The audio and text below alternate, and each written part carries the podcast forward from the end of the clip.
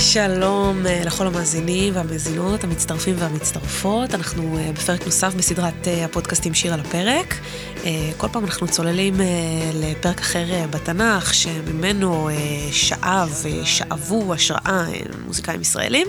והפעם אנחנו באותם אזורים שכבר דיברנו עליהם בפרק של כוורת והשיר גוליית, אבל הולכים צעד אחורה, שני צעדים אחורה. פרק אחד קודם, אולי אפילו שניים, כן. למערכת היחסים בין דוד ושאול, בעצם דמדומי כהונתו של אה, שאול אה, ומערכת היחסים המאוד אה, מורכבת, לעיתים יפה, לעיתים מוזרה שנוצרת בין השניים, שמופיעה בשירו של אהוד בנאי, דוד ושאול. שלום דוד פרץ. שלום וברכה. זה יהיה לי מבלבל, דוד ודוד. לזגזג. במקרה יש גם ככה וגם ככה. בין ההתאמות, ברור לי. אז אמ, יש לנו את אהוד בנאי, שלא בפעם הראשונה אה, שואב השראה מהתנ"ך, נכון? יש לנו אה, גם את האלבום הראשון שלו, אה, דיברנו על... עגל הזהב. עגל הזהב.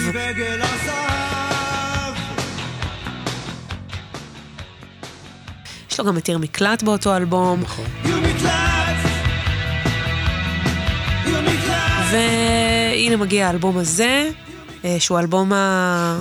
השלישי שלו. השלישי שלו, אה, ובתוכו אה, השיר הזה, דוד ושאול, שהוא נותן למערכת היחסים ביניהם מין פרשנות שהיא לא פרשנות מרחיקת לכת או כזאת שהופכת את הסדר, אלא נותן לסיטואציה, קודם כל מילים שהן יותר ישראליות, יומיומיות, פחות תנכיות, יותר כאלה אני לא רוצה להגיד סחבקיות כאלה, מין יותר ישראליות בקיצור, אה, ויש פה גם אה, אה, מה שלא נמצא בסיטואציה התנ"כית, איזושהי נימה של חסד וחמלה כלפי שאול. תראי, הדמות של, שאול, שהרי איך אנחנו מגיעים לסיפור הזה של דוד בכלל צריך שיבוא, למה שאול בכלל צריך שיבוא אליו איזה מישהו ויסיר את הרוח הרע? הדמות של שאול היא דמות טראגית, כן? זה דיבר הרבה אל, האנשים של בתרבות העברית, הדמות הטראגית הזאת, כי הוא בעצם הולך ובמצוות האל אומר, והוא הולך להשמיד את עמלק, והוא משמיד כמעט את כולם, אבל אז הוא והעם חומלים על הגג מלך העמלקים, וגם על הצאן והבקר. למרות ההוראה המפורשת. שלא לחמול. לא, חומלים עליו. עכשיו, חמלה זה משהו שאתה בדרך כלל, אתה יכול להבין, אתה אומר, אוקיי, חמלתי עליו, אבל אני אומר, בוא נאמר ככה, על הגג המלך אני יכול להבין שהוא רצה לעבוד אותו לאיזשהו משפט ראווה, אבל על, על הבקר והצאן שהוא חומל עליהם... מה הם אשמים? מה הם אשמים? אתה יודע, הטבעונים אומרים, מה זאת אומרת? הוא הכי, אה, כל הכבוד הוא עשה את הדבר הנכון. עשה את הדבר הנכון. זאת אומרת, קשה לנו לקבל את כל הסיטואציה הזאת אה, של אה, המעשה הזה של שאול, עם העם, בלי העם, כאיזושהי עילה מוצדקת לסיום כהונתו של שאול כמלך ישראל. כן, אבל זה לא רק זה, אחר כך ששמואל בא אליו, אל שאול, ואומר לו, לא, לא סתם אומר לו את זה, אומר לו, קרא השם את ממלכות ישראל מעליך היום, ונתנה לרעך הטוב ממך. שזה לא סתם, זה כאילו להכניס לו את זה מה שנקרא עם מלח לפנים.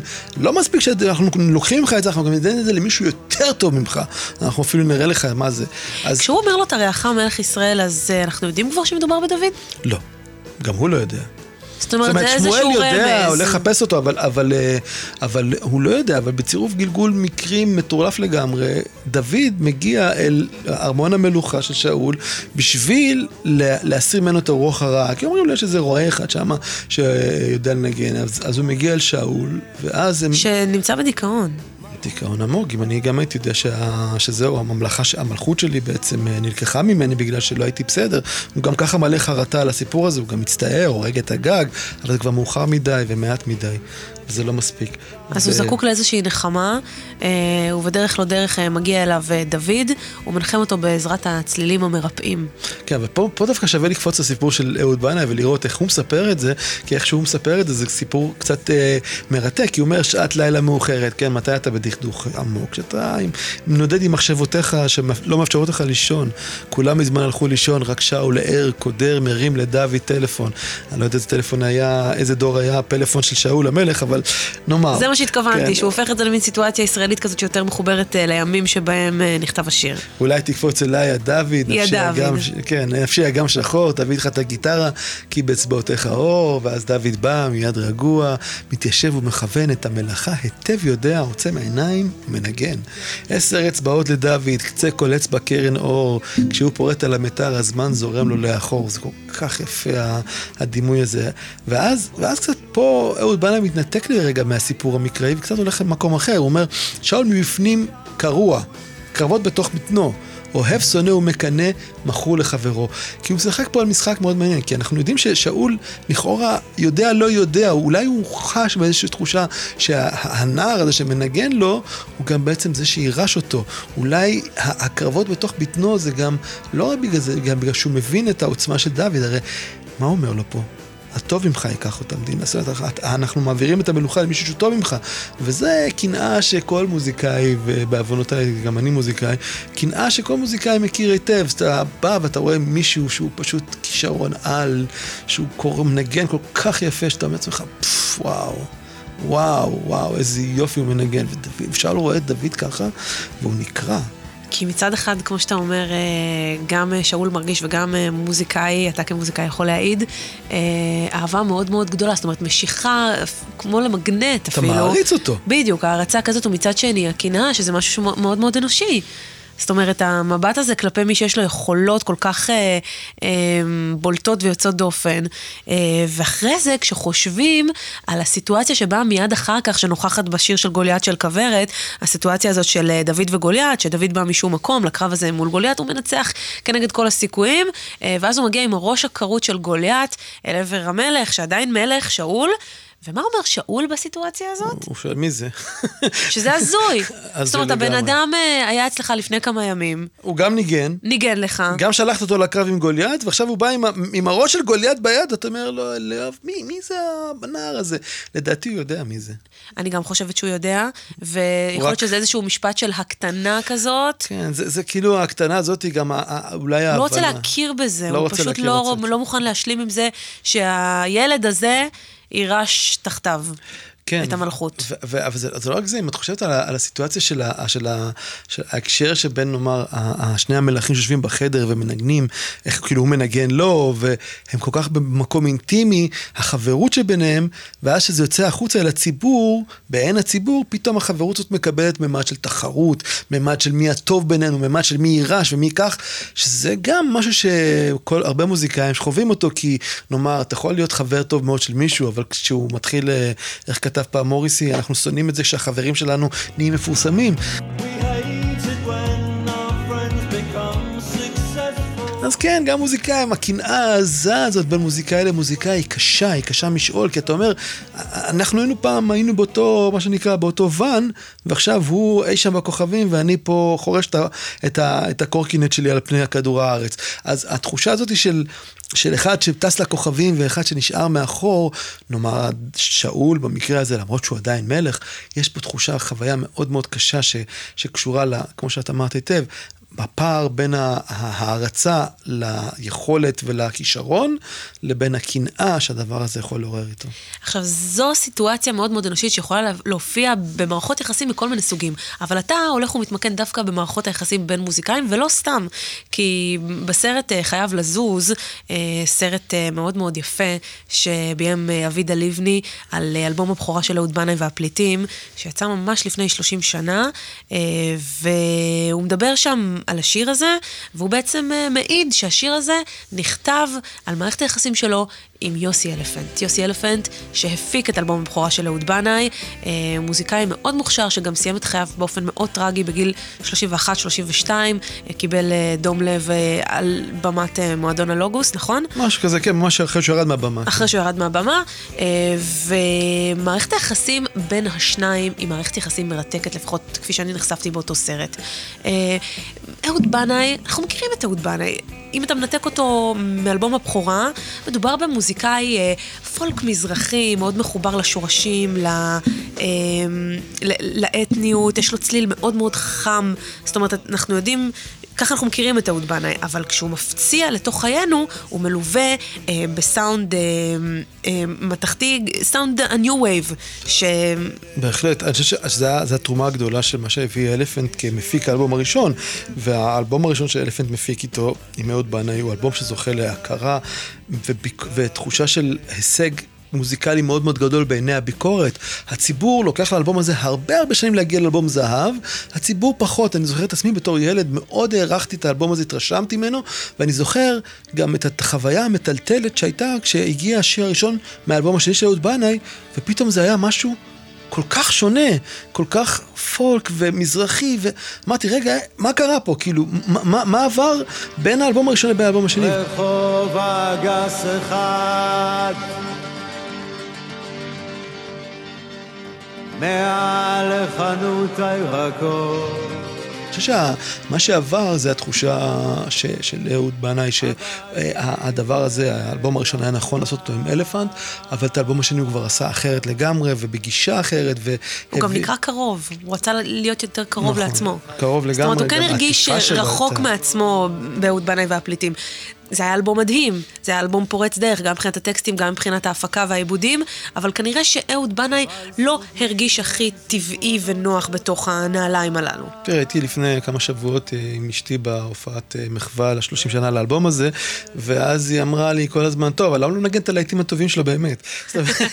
כאילו, בסדר, הבנו, מחאה, מחאה, אבל יאללה, בוא תשאיר את השירים הטובים שלך, חוץ מזמנך עבר, שכולם כמובן שמחו מאוד, אבל בגדול, יש בזה משהו שהתחושה של אהוד בנאי, שבעיניי תמיד הייתה שהוא בא ועשה אלבום מונומנטלי אחד, ואחרי זה עשה עוד כמה אלבומים טובים, אז, אז פתאום אצל רוב האנשים זה ההפך, הוא עושה, כאילו מופיע בשני וממשיך הלאה.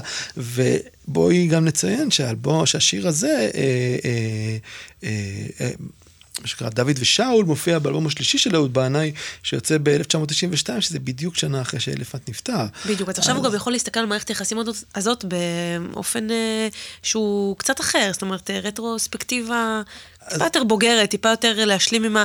זאת אומרת שהכל חי ובוער, אז קצת קשה להכיר בכל מיני אה, צדדים שהם קצת פחות פוטוגנים של החברות הזאת, נכון? זה, זה אני חושב שהדבר, מה שאמר פעם, אה, לא זוכר מי אמר, הדבר מוחלט במוות שהוא שם סוף לסיפור.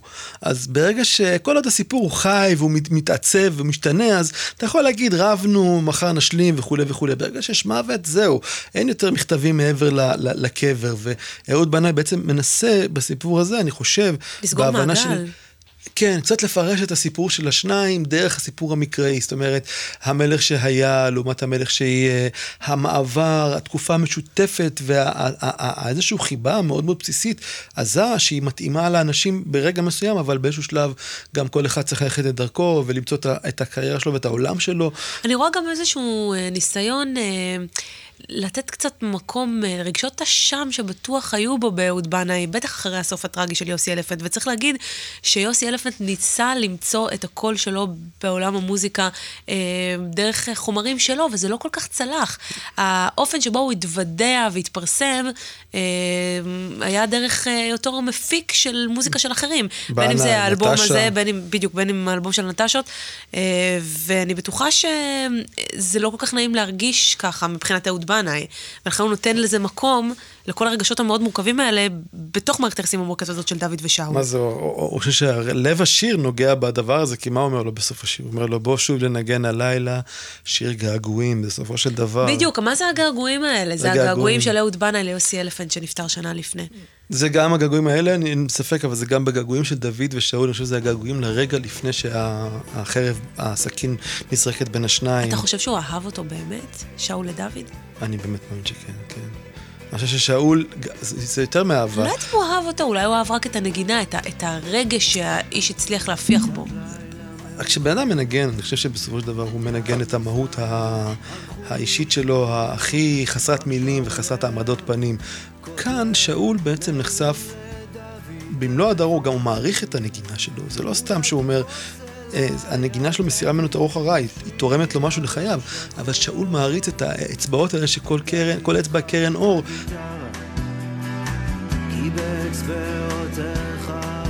ואז הוא, הוא, הוא מתחרט גם על הזעם שלו, הוא רוצה לעבור הלאה, הוא רוצה לחזור חזרה אל הנקודה לפני שהתמימות אבדה, כן? הוא רוצה לחזור אל הנקודה, שיר, שיר געגועים, למעלה שיר, שיר געגועים, אל המצב שבו היינו שנינו, אנחנו באותו החדר, בלי כל העולם בחוץ, בלי כל השיגעונות על גדלות רוח ומלוכה וכולי וכולי.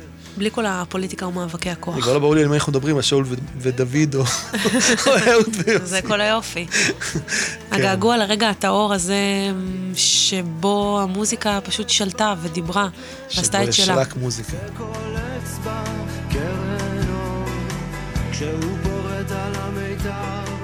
הזמן זורם לו ל... איזה דבר יפה זה. אבל אני ממש אה, פתאום מתרגשת מהשיר הזה מחדש. תמיד אהבתי אותו, אבל אה, כשחושבים על אה, מערכת היחסים הדו-כיוונית הזאת, אז אה, בהחלט זה מעורר עוד רגשות של התפעמות. עוד אה, דבר שמאוד מעניין אה, בשיר הזה, זה העובדה שלמעשה אין לו פזמון, והפזמון הוא הנגינה.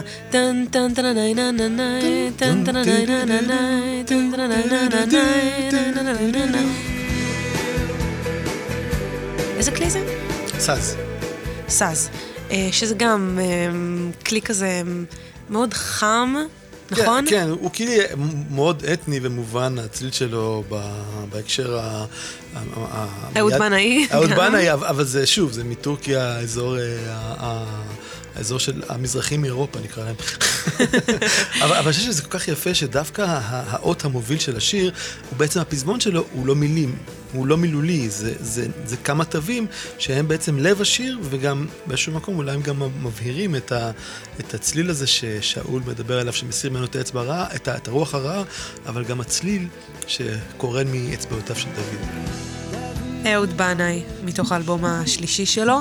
אה, והפרק הזה, אם אתם שומעים אותו, אתם בטח מאזינים לו דרך האתר, דרך האפליקציה, ואתם יכולים על הדרך להאזין לעוד פרקים אם בא לכם, אה, גם אה, בגלגלצ, גם ב-929. דוד פרץ, תודה רבה. תודה רבה לך. קח אותי לכוכבים, בוא שוב לנגן